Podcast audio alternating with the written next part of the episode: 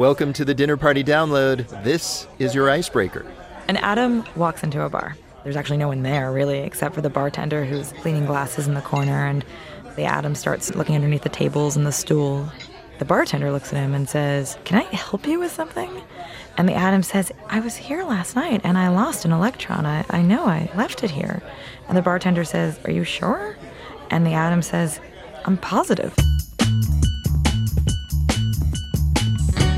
I'm Rico Galliano. I'm Brendan Francis Newnham, and from American Public Media, this is the Dinner Party Download, the show that helps you win your dinner party. You just got a joke from writer Sloane Crosley. That'll break the ice. We'll hear more from her later. Plus, we'll speak with hip-hop duo Run the Jewels. Also coming up, graphic novelist Adrian Tomine, novelist-novelist Elizabeth Gilbert, mm. and Pauline Black, who is not a novelist, but is a ska music pioneer. But first, it's a party, you see, so we start with small talk. All week long, you've probably been hearing these headlines. Russia says it launched twenty airstrikes and hit eight ISIS targets in Syria. Congress managed to pass a measure that will keep the government open. The E P A is toughening regulations on ground-level ozone. Now for something you might not have heard, we are joined by Sadie Stein. She is contributing editor at The Paris Review, which has its new autumn issue out. Sadie, what right. story are you going to be talking about this weekend? Well, I thought I would talk about the story I read in the New York Post about a new phenomenon in New York nightlife, the juice crawl. The, so this is, this is something like... Is this what I think it yeah, is? Yeah, is it like a pub crawl? It is exactly what it sounds like.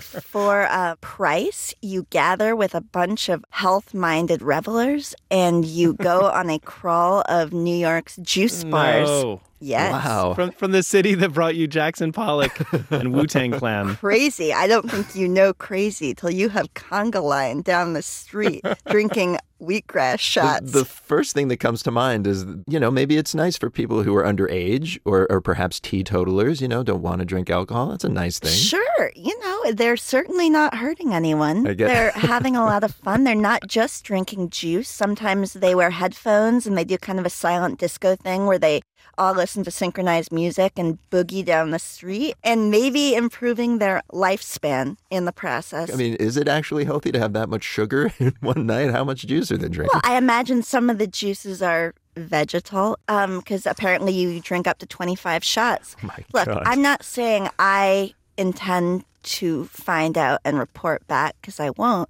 but you you could certainly do it, and um, it would probably be a pretty early night. I thought we had an agreement. Healthy people get the daytime, unhealthy people get the nighttime. What is so hard about this? What is so hard about this? All right, Sadie Stein, thank you so much for the small talk. Thank you for having me. And now, just to maintain balance, time for cocktails. This is the part of the show where we tell you something that happened in history and then give you a fitting drink to serve with it. It's our well-muddled history lesson with booze. First, the history. This week back in eighteen forty-nine, the great Gothic horror writer Edgar Allan Poe took his final trip. Michelle Philippi tells the tale. If Edgar Allan Poe wrote a story about his own death, it might have read a lot like his real one. It all began on September twenty-seventh, eighteen forty-nine. Poe was living in Richmond, Virginia. That morning, he took a boat ride to Baltimore.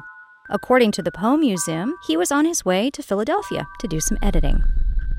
He never arrived. And there's no reliable information about anything that happened to him until six days later, an election day, when a stranger named Joseph Walker found Poe in a Baltimore gutter, half-conscious and in, quote, great distress. Poe wore a shabby outfit, so unlike his typical fine garb that many assumed they were someone else's clothes. He was taken to a hospital, where he remained delirious for days. At one point, he called out for someone named Reynolds. Finally, on October seventh, he died. His last words, "Lord help my poor soul." Poe's cause of death was vaguely reported as congestion of the brain, but there was no autopsy, and the death certificate was lost. Meanwhile, theories abound.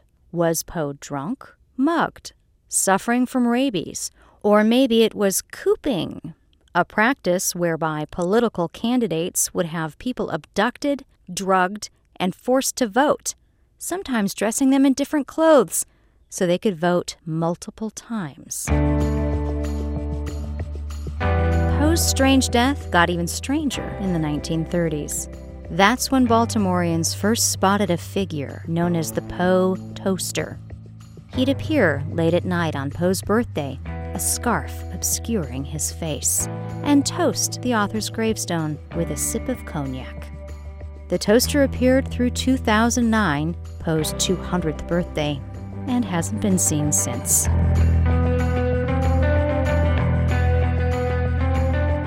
So that was the history. Now for the drink to serve with it. On the line is Kurt Bragunier. He is owner of Annabelle Lee Tavern. That is a Poe-themed bar in Baltimore where Poe is buried. First of all, Kurt, how do you make it a Poe-themed bar? Are there ravens everywhere? Yes. Well, my logo is a raven in a window. Of course. Uh, and inside is dark and romantic maroon walls. And I have parts of Poe's poems all over the walls. All right, so there's not a giant razor pendulum or something swinging above the bar? There is not. That might be going a little too far. We go towards toward the dark romantic side of Poe. All right, well, you heard the history. What drink did you decide to make? It's called October seventh, which is the day that Mister Poe died. Of course. It is two parts Drambuie, one part Amontillado, on the rocks. So very simple. This is great, though, because I've always wondered, Amontillado, of course, figures prominently in the short story, The Cask of Amontillado. What is Amontillado? It is a fortified wine. So it's like a vermouth or something? Uh, yeah, for lack of a better reference, yes. It's not the best tasting fortified wine out there, for sure. So it's an appropriately horrific drink to consume. A little bit, yeah. And But the Drambuie has some sweetness to it, so the Drambuie takes the edge off the Amontillado. One other thing, is it true you guys have a wake? Yes. For Poe? Yes, uh, it's annual. I set up a little stage in front of our fireplace. We have a gentleman named David Keltz who is a Poe impersonator, and he does a short program of like a short story and a poem. And I we like play a Beethoven Requiem, and we have lots of candles, and it's already decorated for Halloween, so it's oh, nice. Definitely a great way to, to get into the Halloween season. But how can you be a Poe impersonator? There was no recording technology back then. Well, he does. That's an excellent question.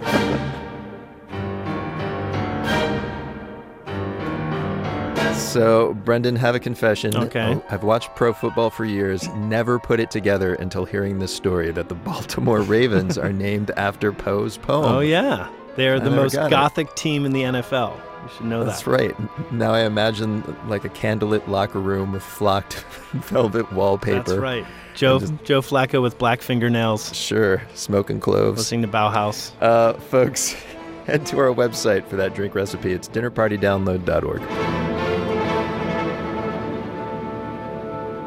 And now the soundtrack in which a great musician D Js your dinner party. And our guest is Pauline Black, frontwoman of the legendary U K ska band The Selecter. Back in the eighties, they and groups like The Specials revived the genre with socially conscious lyrics and punk energy.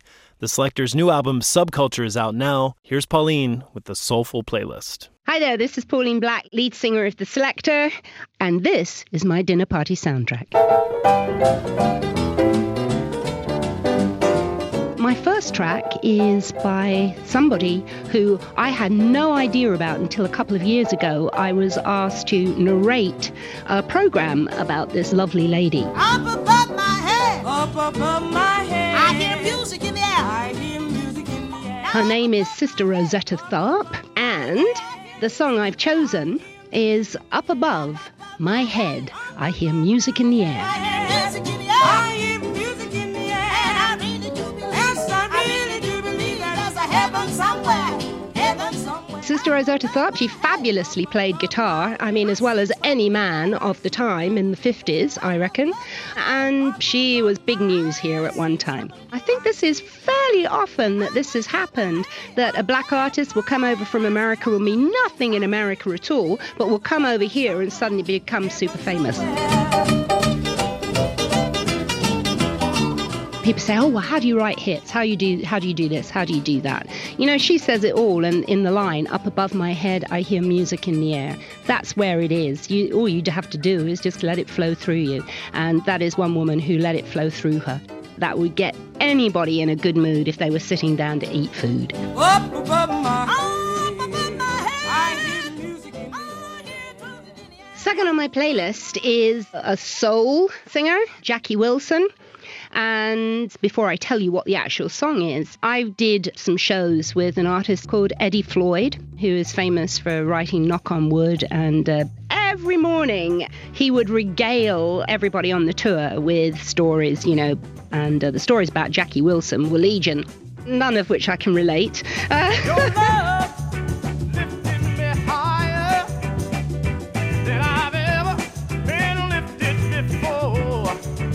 This kind of feeds into the whole Sister Rosetta Tharpe thing. So I'm on a theme here, you see. It was up above my head, you hear music in the air. Well, I want to choose Jackie Wilson's Higher and Higher. I'm so glad I finally found you. That's that one in a million girls. I just love soul music. I mean, it was one of the very early ways that I was introduced to Black American music. So, you know, when I went to school, everybody over here was listening to kind of surf sound or the Beach Boys. Being the only black kid in school, you needed a badge of honor. So, so I was deeply into soul at that time.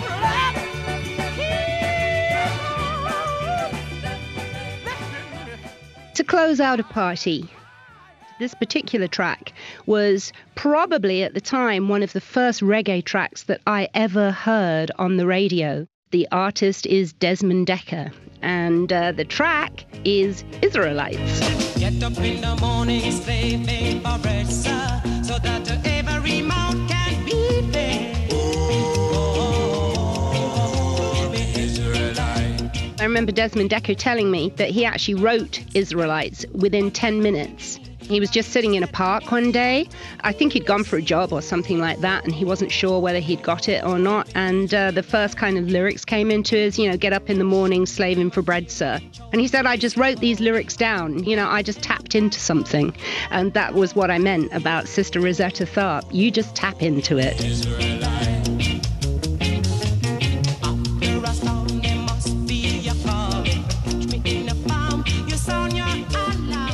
Among the uh, subcultures that listen to our music, you know, skinheads, punks, mods, rude boys, all of that, Desmond Dekker remains king.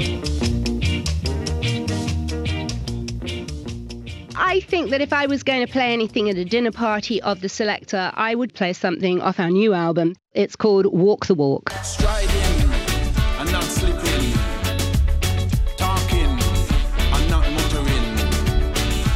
Anti-racist and anti-sexist themes run through all of our songs. And if it's the last track of the night, then uh, give them something to make them think on the journey home. Walk the walk and talk the talk. Don't ever give up the fight. Walk the walk and talk the talk. Why not fight for your rights? Exceeding lights where the stars always shine bright. Where all the fears shoot you down. A dinner party soundtrack from ska legend Pauline Black of The Selecter. Their new album, Subculture, is in U S stores now. All right, coming up, we have our guest of honor, hip-hop duo Run the Jewels. They tell us all about making music out of cat noises. When the dinner party meow-load nice. continues. I'm Brendan Francis Noonan. I'm Rico Galliano. Welcome to the Dinner Party Download, the arts and leisure section of public radio. Later, Eat, Pray, Love author Elizabeth Gilbert answers your etiquette questions. But first, let's meet our guest of honor. Guests of honor this week, of course, we have Killer Mike and El-P, the hip-hop duo known as Run the Jewels.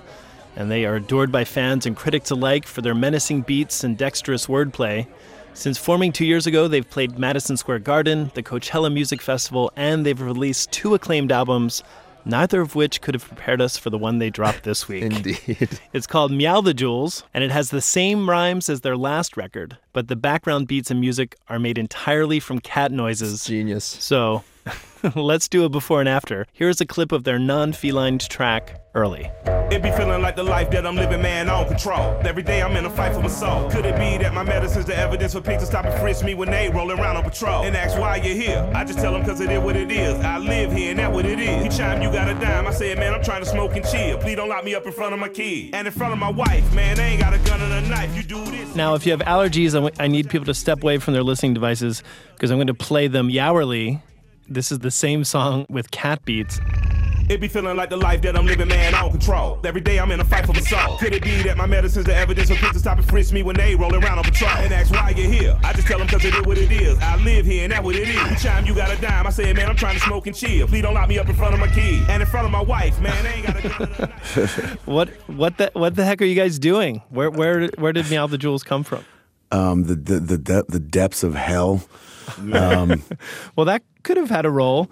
Um, I read that you guys made a fake list of promotional items that yep. your fans could get if they bought your last album, Run the Jewels two, in advance. Mm-hmm. Uh, and one of the fake promos was you said you would remix your album with beats made entirely from cat sounds for yep. forty thousand dollars.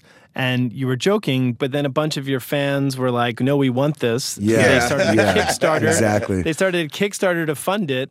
Yeah. And then, as I understand it, you spoke with them. And then uh-huh. once they kind of agreed to give the proceeds to charity, you were like, all right, we'll, we'll do this. Correct. We weren't comfortable with it. We were like, no, this is a joke. You know, we don't want anybody taking this seriously. We don't want anyone spending money on this. And also, we don't want to have to make this album.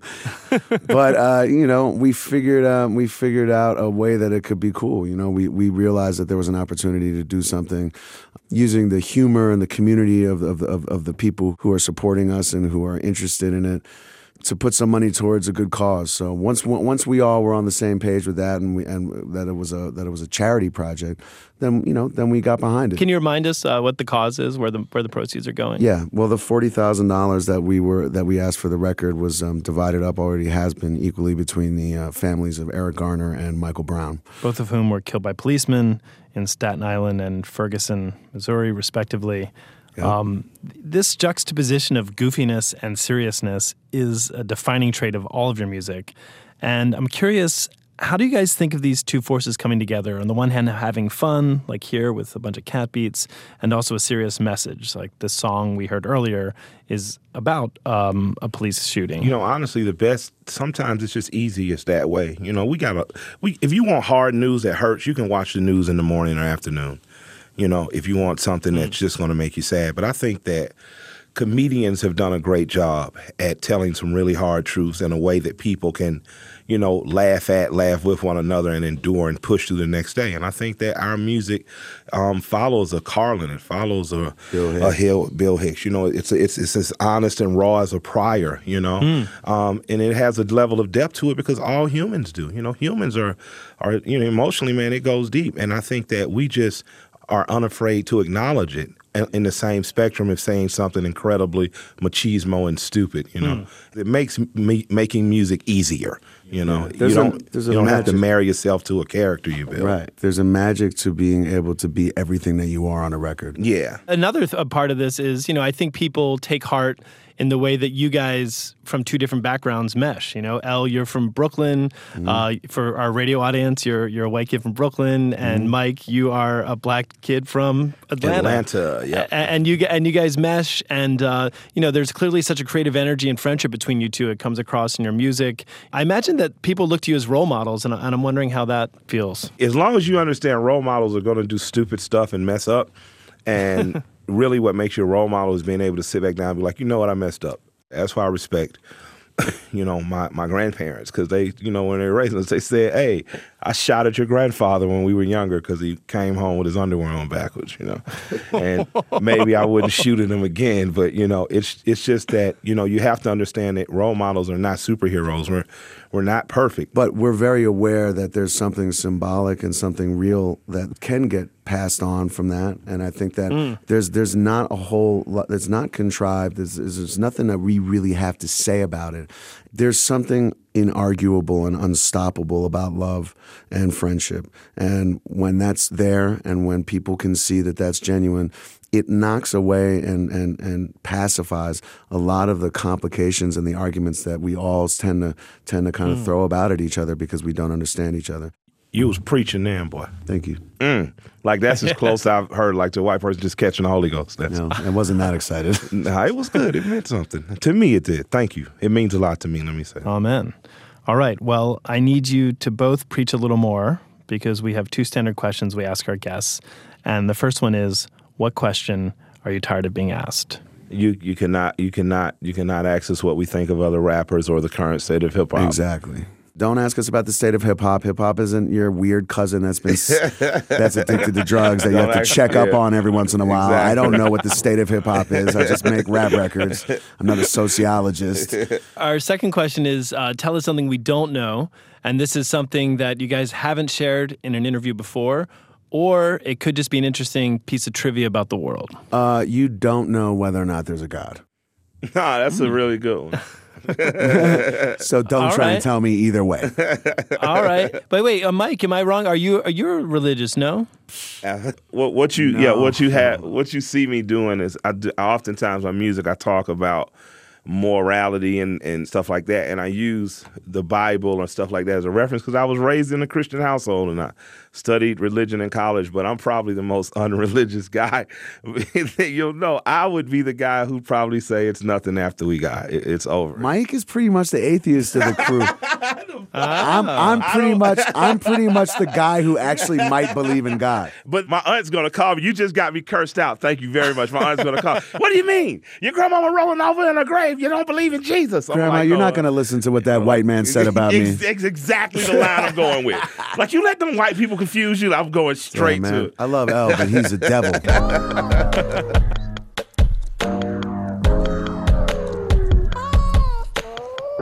So nice move, Brendan. You just tore Killer Mike's family apart. Sorry, Killer Mike's aunt. Uh, you should uh, apologize. And in case you think I edited your nephew's comments, I encourage you and our audience to head to dinner party download dot org where you can hear our whole conversation. It's worth checking out. They talk about the origins of their name, their partnership, and of course, herding cats.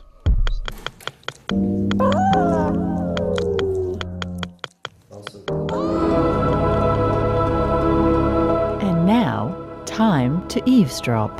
Sloane Crosley's funny confessional essay collection, I Was Told There'd Be Cake, was nominated for a Thurber Prize. Her follow-up was a New York Times bestseller. Her first novel is out this week. Today, we overhear an excerpt. Hello, my name is Sloane Crosley, and my new book is called The Clasp, and it centers around three friends who reunite at a wedding uh, when they're adults, Nathaniel, Victor, and Kezia. But before we get to that, we meet all three of our main characters, and the passage I'm going to read today is from the introduction to Nathaniel. The morning haze had yet to burn off. It was the hour at which Los Angeles feels most like San Francisco. Nathaniel went for a run around the reservoir, kicking up sand, watching women in the dog park. A month ago, after years of extolling the health benefits of a life in L A, something inside his body had turned on him. He felt fatigued no matter how much he slept or how much hot yoga he did. Sometimes he experienced shortness of breath just walking across a studio lot. He was about to turn thirty, not fifty.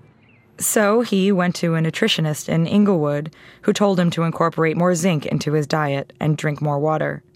Then he went to an energy healer who told him more or less the same thing, but tacked on some meditative breathing exercises. Then he went to a kinesiologist who suggested that he keep both legs elevated above his heart whenever possible, especially when in the shower. Even when in the shower, he asked. No, said the kinesiologist. Especially. But then one day he was sitting at home, legs up, trying to work, and his vision blurred. The page of dialogue he had just written transformed into impenetrable chunks of black squiggle. His heart started racing like a hummingbird's. That's what he told the cardiologist, who told him that if that were true, he'd be dead. Super dead, the cardiologist clarified, twelve hundred beats per minute. Then the cardiologist told him that a whale beat would also be cause for concern, six beats per minute. And that giraffes have a second heart in their necks. Apparently, he was leaning toward veterinary medicine before switching to humans. The cardiologist conducted the usual tests for abnormalities. At long last, his second electrocardiogram came back, bearing the gift of a diagnosis. For a guy in the prime of his life, you have an abnormally small heart, said the cardiologist. Do you exercise? He thought it was pretty clear that he did. Still, the doctor told him that he needed to get his heart rate up more often. This doctor had chosen the most symbolic specialty in all the medical profession. He'd probably had it with otherwise intelligent people conflating medicine and symbolism. Nathaniel was no different. He knew that if he had received the opposite diagnosis, that of a swelled heart bursting out of his chest, he would have told anyone who would listen. He would have used it to gain access to the sympathies and beds of women especially. Not that he needed the assistance, but man, what a deal sealer. He ran faster up the hill. No matter how fast he ran, his diagnosis felt more like a verdict. He couldn't escape the symbolism. He had not loved a member of the opposite sex in approximately ever. Maybe he never would. He stood next to the refrigerator, panting, while his housemate, Percy, went back and forth from the kitchen with a plate of eggs. "When do you leave again?" Percy asked. "Tomorrow." "And whose wedding is this?" "You don't know her," Nathaniel said. "Girl from college." "Nonsense," he said. "I know everyone, old man." Percy went back to watching a movie in the living room. "Old man?" Nathaniel realized that, in addition to the heavy panting, he had been touching his lower back. And so he stopped.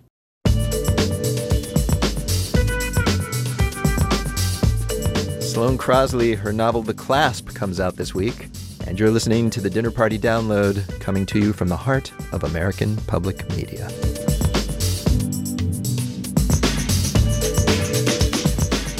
And now, the main course, the part of the show where we talk about food. So, Brendan, back around the turn of the century, you, you may know I wrote for T V, and mm-hmm. every comedy writer I knew dreamed of a gig on the mega-hit sitcom Everybody Loves Raymond. This is the part of the show where we talk about food. There's, well, here's why they wanted that gig.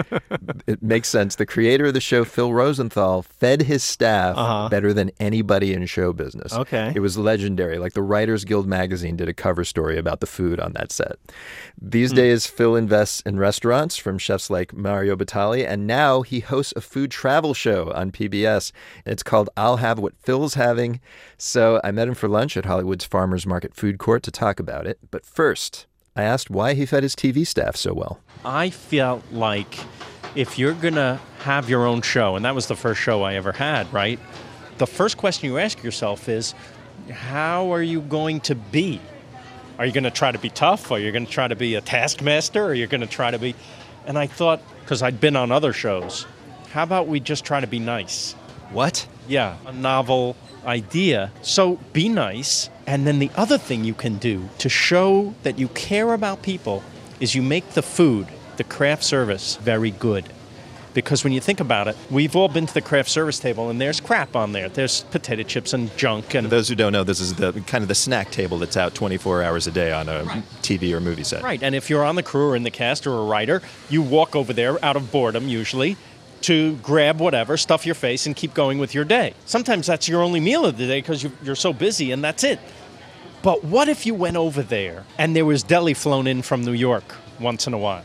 Or cinnamon buns from Chicago. Two strangers approach the table and hear something fantastic and they take a bite and they go, holy, did you have this? Yes, and right away we're talking. And it's about something nice. And I would say after the writing and the acting, the food's the most important thing. What was actually out there? Give us an example of... Uh... The things I just described were there. Once a year, we had stone crab claws from Florida. We'd put newspaper on the writer's uh, table and hammers from the set, from the crew, and we'd bang open these things and had a party. But I can. The first thing that came to mind when I heard about the kind of smorgasbords that you had out yeah. all the time is, didn't everybody just then lie around napping most of the day? No, we had work to do. But what did happen was, I got fat. We're in that room all day. We call it the veal pen. You know, we're not getting out. We're, not, we're stuck. The only sunshine coming in is the menu, and you can order whatever you want. And so we did. All right, let's move, let's move on to why food became so important to you. On on your show, yes. you actually talk about how you did not grow up in a particularly culinarily fantastic household. No, I was. Uh, my mother once made um, matzo lasagna. I'm not exaggerating. Instead of sheets of pasta, sheets of matzah. It was kind of like a cardboard Napoleon. Even the cat wouldn't eat it. I'm half Jewish and half Italian, so yes. you would think that that would That's give a me... perfect recipe for you. Yeah, I, I still don't think it sounds that great. I don't think so. I think it, she got it out of an anti-Semitic cookbook, I think. It was a horrible upbringing. So, so you, how did you become a foodie? You know, I, you talk to chefs, like famous chefs, like Alice Waters will tell you her mother was not a great cook. And so if you hit at the certain age, at the right age, like when you discover great music that becomes your music for life, food became my music, because when I got out of that house, I was like a man coming out of the desert. I never had garlic. Oh, no. I never, I know. I was in college before I was eating a bowl of pasta and going, this is fantastic. I mean, it was a cheap little place, and my friends are going, what's so fantastic? It's good, but what? Like, oh, I pinned it down. What are these little white things? Do you know how fantastic that is if you've never had it? That's why the whole point of the show is to get out in the world, travel, experience things. Food and a sense of humor is my way of connecting with people. So let's ask, what was yeah. your favorite uh, on this show? Yeah. Uh, you go to basically everywhere. Yeah. Uh, what was your favorite city? I'm, I'm not just saying this because you're half Italian, but Italy wins. I mean, I guess I shouldn't have even asked you that question because it's so obvious. It's just the greatest. You're eating the most delicious thing you ever had. You're looking at the most beautiful scenery you ever had, and you're getting hugged. Now, that being said, though, you know, everybody grows up, I think, to some extent with Italian food, pizza and pasta. Did you have something there that actually blew your mind that you'd never had before? Yes, I'm going to tell you. I just went to Milan for the first time. I got back this week. This I spoke at the uh, World's Fair, which is all food, all about food. So I went with Norman Lear, and we spoke about food in entertainment. How's that for a scam, getting to go and do that? I hate you a little. Yes, uh, everyone hates me a little bit. But I had a dish, saffron risotto with sea urchin. Blew the top of my head off. It was so delicious. You actually, in the Tokyo episode, you have sea urchin. You've said that you eat a lot of sea urchin in sushi, but you still managed to get your mind blown having it in pasta. I never had it like this. In this season, I'm assuming that you are hoping for more than one season of this. Where haven't you gone that you would like to go? I'm, uh, listen, it's a big world out there. I did six episodes. Paris, Barcelona, Florence and Umbria, Hong Kong, Tokyo, and Los Angeles, which I consider to be the great food city in America at the moment. And there's another point to the Los Angeles episode, which is I know everybody can't travel. You can travel in your own town. You can have a dish at a restaurant in a neighborhood that you're afraid to go to. And maybe if we like that Peruvian dish, we start to taste another one. And before you know it, you're talking to the owner. And before you know it, I love a Peruvian guy. And before I know it, I'm planning a trip to Peru. Phil Rosenthal, his show I'll Have What Phil's Having airs Monday nights on P B S. In it, he travels wherever he wants and eats delicious food. He told me the show's original title was Lucky Bastard. All right. We'll be back with etiquette advice from Eat, Pray, Love author Elizabeth Gilbert. Yeah. She'll reprimand Rico for cursing just then when the Dinner Party download continues.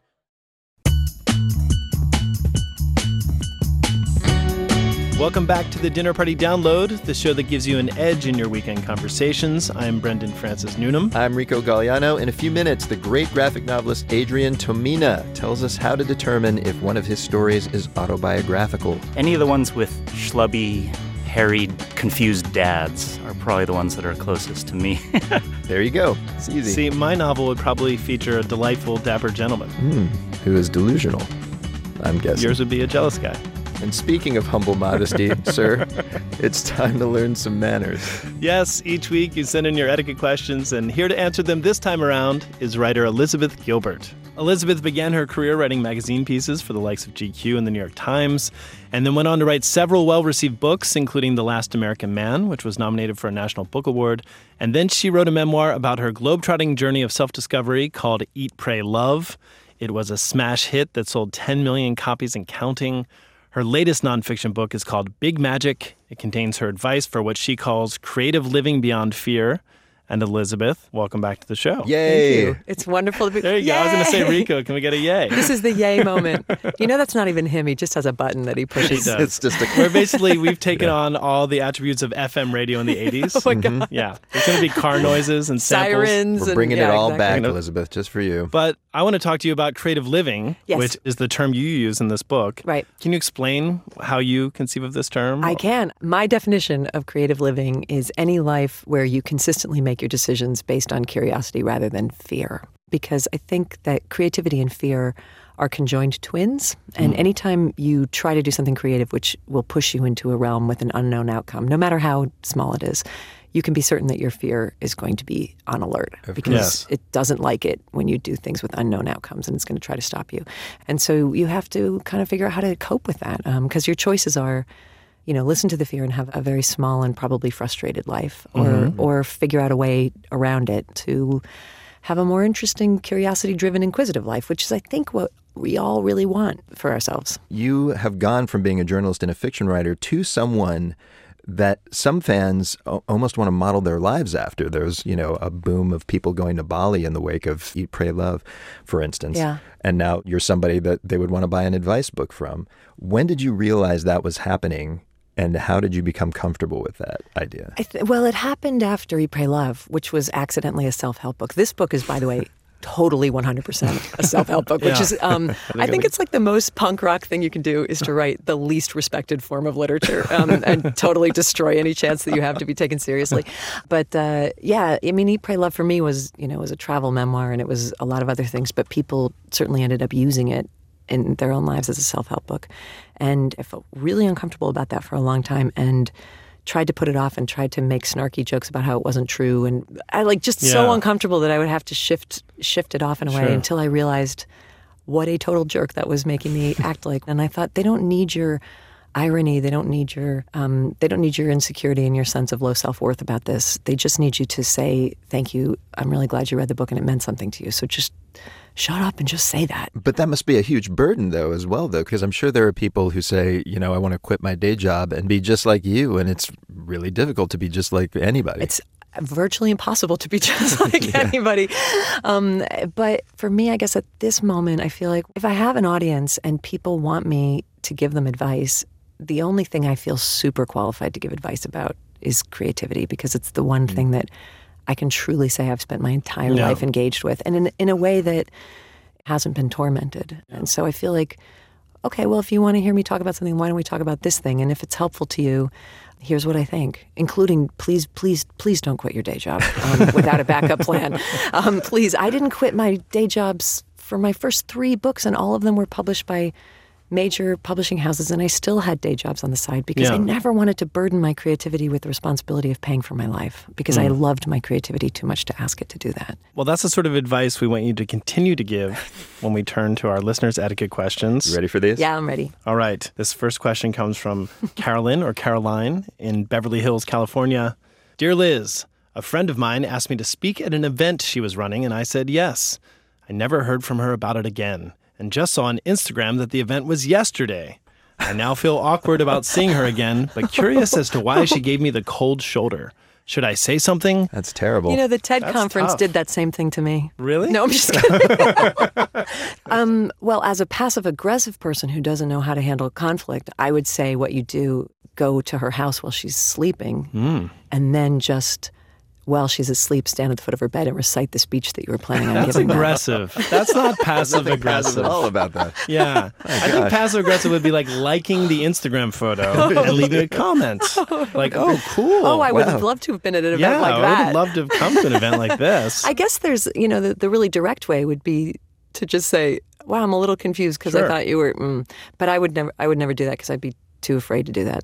I would say just move to another country. That's what I oh do whenever goodness. I'm in an awkward okay. social situation. Either break into her house or move to another country. Two very practical pieces of advice. You see why? You know? Do you see why people see me as a guru? Exactly. Can you also maybe assume that there was a misstep, that maybe there was a phone call that you didn't get or an email that she thinks mm. that you blew her off? That maybe it's I'm like not a, a benefit threes- of the doubt guy. But it, but I think you got a way forward there if you act as though the person maybe missed something, and maybe you can send an email saying, "Hey, did you get this? Next time, I'd love to be considered." Well, there there we go. Caroline, you have several so approaches right there. Of Attack, advice. Run away, or yeah. assume the best. Here's something from Robert in Chicago. Robert asks, if you see a fellow American in a foreign land acting disrespectfully to local customs, should you say something to him or her? I feel like I wouldn't police this behavior at home, but somehow abroad it bugs me, like you're making us all look bad.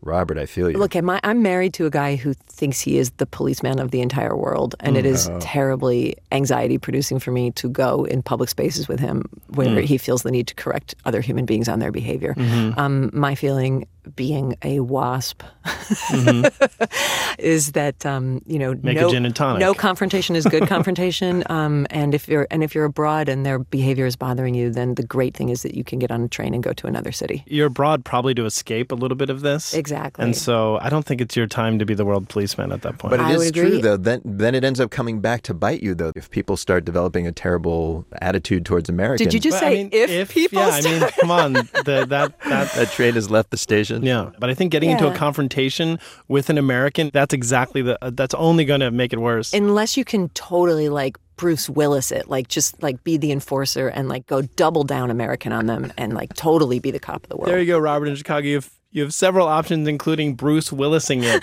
Yes. That's a verb. This next question comes from Beth in Seattle, Washington. And Beth writes, if you write something based on a person and then someone asks you if your fictional character is kind of sort of based on that person, mm. can you demur?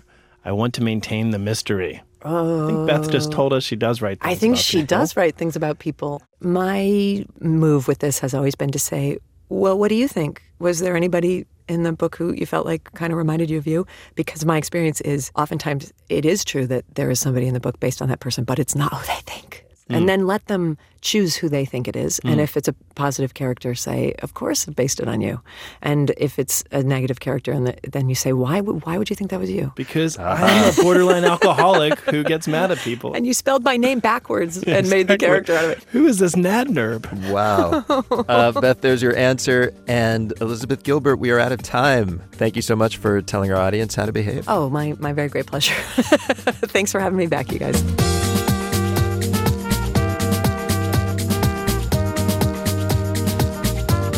Elizabeth Gilbert, her new book, Big Magic, Creative Living Beyond Fear, is out now. You can read it when you're being passive-aggressive and or using travel to avoid confrontation. And if you have an etiquette question, send it on a digital trip straight to us. Head to dinner party download dot org and click Contact.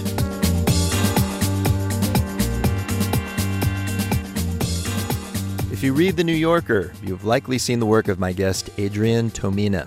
His clean-lined illustrations have graced the covers of several issues of that magazine, as well as album covers by bands like the Eels, but he is also considered one of America's great graphic novelists.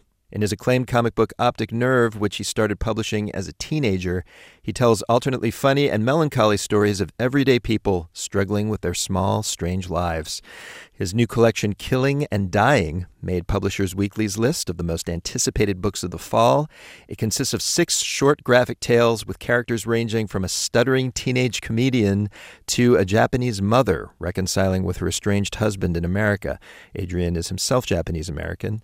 And, sir, it's an honor to have you. Thanks for having me. I appreciate it. Thanks for being here. You've said uh, that you often write a story, and then only later you realize that it's semi-autobiographical.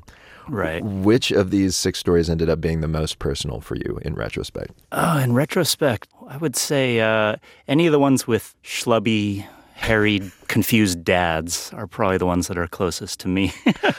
Um, well, I started I, I started the book just before uh, we found out that my wife was pregnant with our first kid, oh. and the circumstances of my life just kind of permeated the whole book, even in, in, in weird ways that I didn't expect, even though it's a book of fictional stories. Yeah, I mean, uh, I mean, what's interesting is that when I think of the stories featuring schlubby men, they are not about necessarily having kids. The, there's the one called Hortisculture.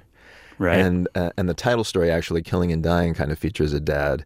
But they're both of those are about characters who want to do something artistic, but then kind of learn they actually aren't very good at it. Yeah.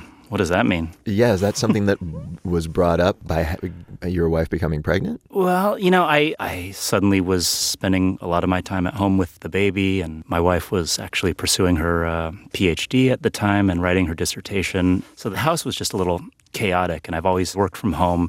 And so just even finding the quietness to work on the book a little bit was becoming more and more of a struggle.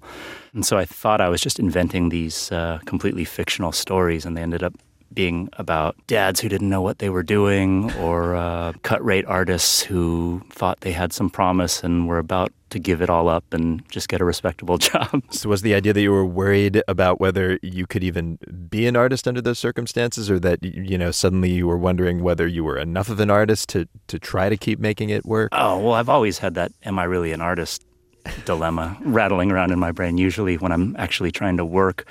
But yeah, it kind of brought it into a greater level of clarity when you're thinking about bills. And, and it's hard, too, because drawing comics was a hobby of mine that somehow very slowly morphed into a career. And it suddenly became more clear than ever that it was a real job at that point. It, it makes me think about the letters page, actually, of your regular comic book, Optic Nerve. Right. Where you often include letters from readers who are very critical of you. And I, oh, yeah. I used to think that that was kind of a brilliant move to show how jerky they were being. You kind of turn the mirror on them. It's like, look at how hypercritical you people are. But I wonder if maybe you, you, it was because you were actually taking that criticism to heart. Oh, it's both of those things for sure. I've also been told by other cartoonists and, and friends of mine that the letters page is actually their favorite part of the comic. And so it was sort of one of those traditions that kept growing, and I could never quite give up. That's interesting. Why do you think that other artists love it so much? Oh, probably because on some level they agree with all the criticisms and they love seeing someone else say it. Or maybe that they like seeing that, oh, thank God other people get these letters as well, not just me. Yeah, it could be. But to go back to your question, it, it has been useful to me to... to take that criticism to heart. What is a change that you've made based on what other people have said? I think one of the easy ones to point to is just the idea of forcing myself to look up from from my navel, as as they might say. You know, there was a lot of self-reflection, and I had a habit of making characters that kind of looked like me. And once I got the sense that people had had enough of that, it really... on. Yeah, it opened me up. Just opening myself up to different kinds of characters and different kinds of stories was really useful to me, I think. The stories that, that aren't autobiographical still seem very grounded in reality, though. And often the twists in them seem so unusual that I wonder if they aren't drawn from real life, perhaps not yours, but from others. Are they? I guess it depends on the story in question. Well, let me, I'll give you an example. Sure. The the last story in this collection, Intruders, is about a guy who happens to come into possession of the keys to his old apartment right. from years ago and just starts creepily sneaking into the apartment and, and hanging out while the new owner is away. How? Where did that come from? How? Okay, well, I'll tell you a little bit about it, but at, at the same time, I am a little bit hesitant to decode all the stories. Sure. But in the case of Intruders, it really had its its roots in this period of, of my life when I was making a very slow, gradual move from California to New York, and uh, I was sort of going back and forth between the apartments, and it sort of felt like I was living these parallel lives that would almost get placed on hold while I was away, and then I'd come back, and the same newspaper that I was reading right before I left last time was still sitting there on the coffee table. Uh, eerie. Yeah, I think that was probably the very start of it. You know, most of these stories, even short ones like Intruders, had a long gestation process. So like the actual drawing of it didn't take long, but they sort of rattled around in my brain for a long time. And I think that really is where the real work happens for me, is just standing around on the playground watching my kid, and I'm thinking, all right, now that, how am I going to solve that part of the story, because it really sucks right now. And, and then, you know, I have to snap out of it and go climb on some monkey bars for a few minutes or something. But although this does bring up my last question, which is, you know, if these stories are gestating while you're watching your kids play on the monkey bars, where does the melancholy of these stories come from? I mean, it's it sounds good, like that's a, yeah, it's a, a good pretty question. Happy situation. You've got a pretty happy life. It is. It's great. And better than ever now, really. Um, I don't sit down and think the tone that I'm going for is melancholy. In fact, I was really trying to do a lot more humor than before with this book. And then somehow my dark cloud of a personality uh, still pervades everything, and I, I hope the tone of this book will, will sort of be taken as a strange mix of that melancholy quality with, with comedy, because that really is something that you're reminded of all the time when you have little kids. I've got I've got a six-year-old and a almost a one-year-old now, so oh, you kind of have these extremes of the human experience on a minute-to-minute basis.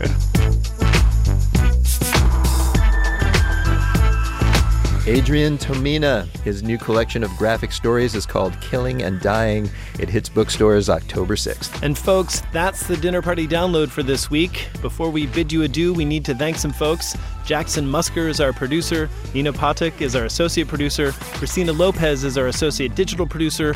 All of them are fantastic. Agreed. Also fantastic, Jeff Peters, who helped engineer our show, and Larissa Anderson, our executive producer. Not fantastic at all. Hatred, war, and loneliness. And now, that's why we fired them. Mm-hmm. And now, before we leave you, it's time for One for the Road, a song to enjoy on your way to or returning from this week's dinner parties. Danish psych band Dungyan have a new album out this week.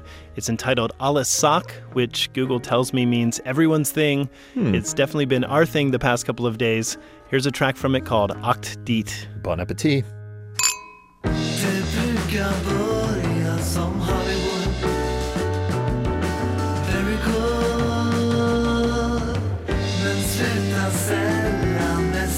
Thank you.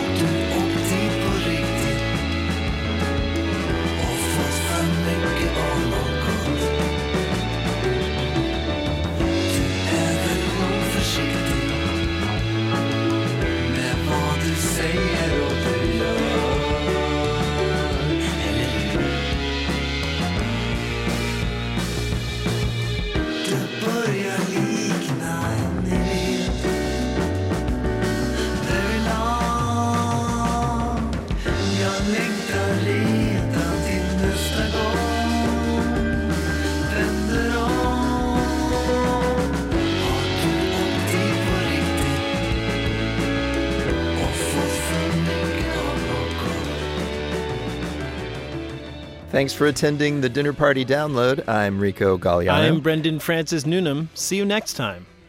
Uh, d- hey, great show, man. You, you, hey, you just kind of interrupted me, and oh, um, yeah. Uh, I feel like you sh- you ought to. Uh... Do you, oh, it's okay. Do you want me to apologize? I'm moving to Portugal.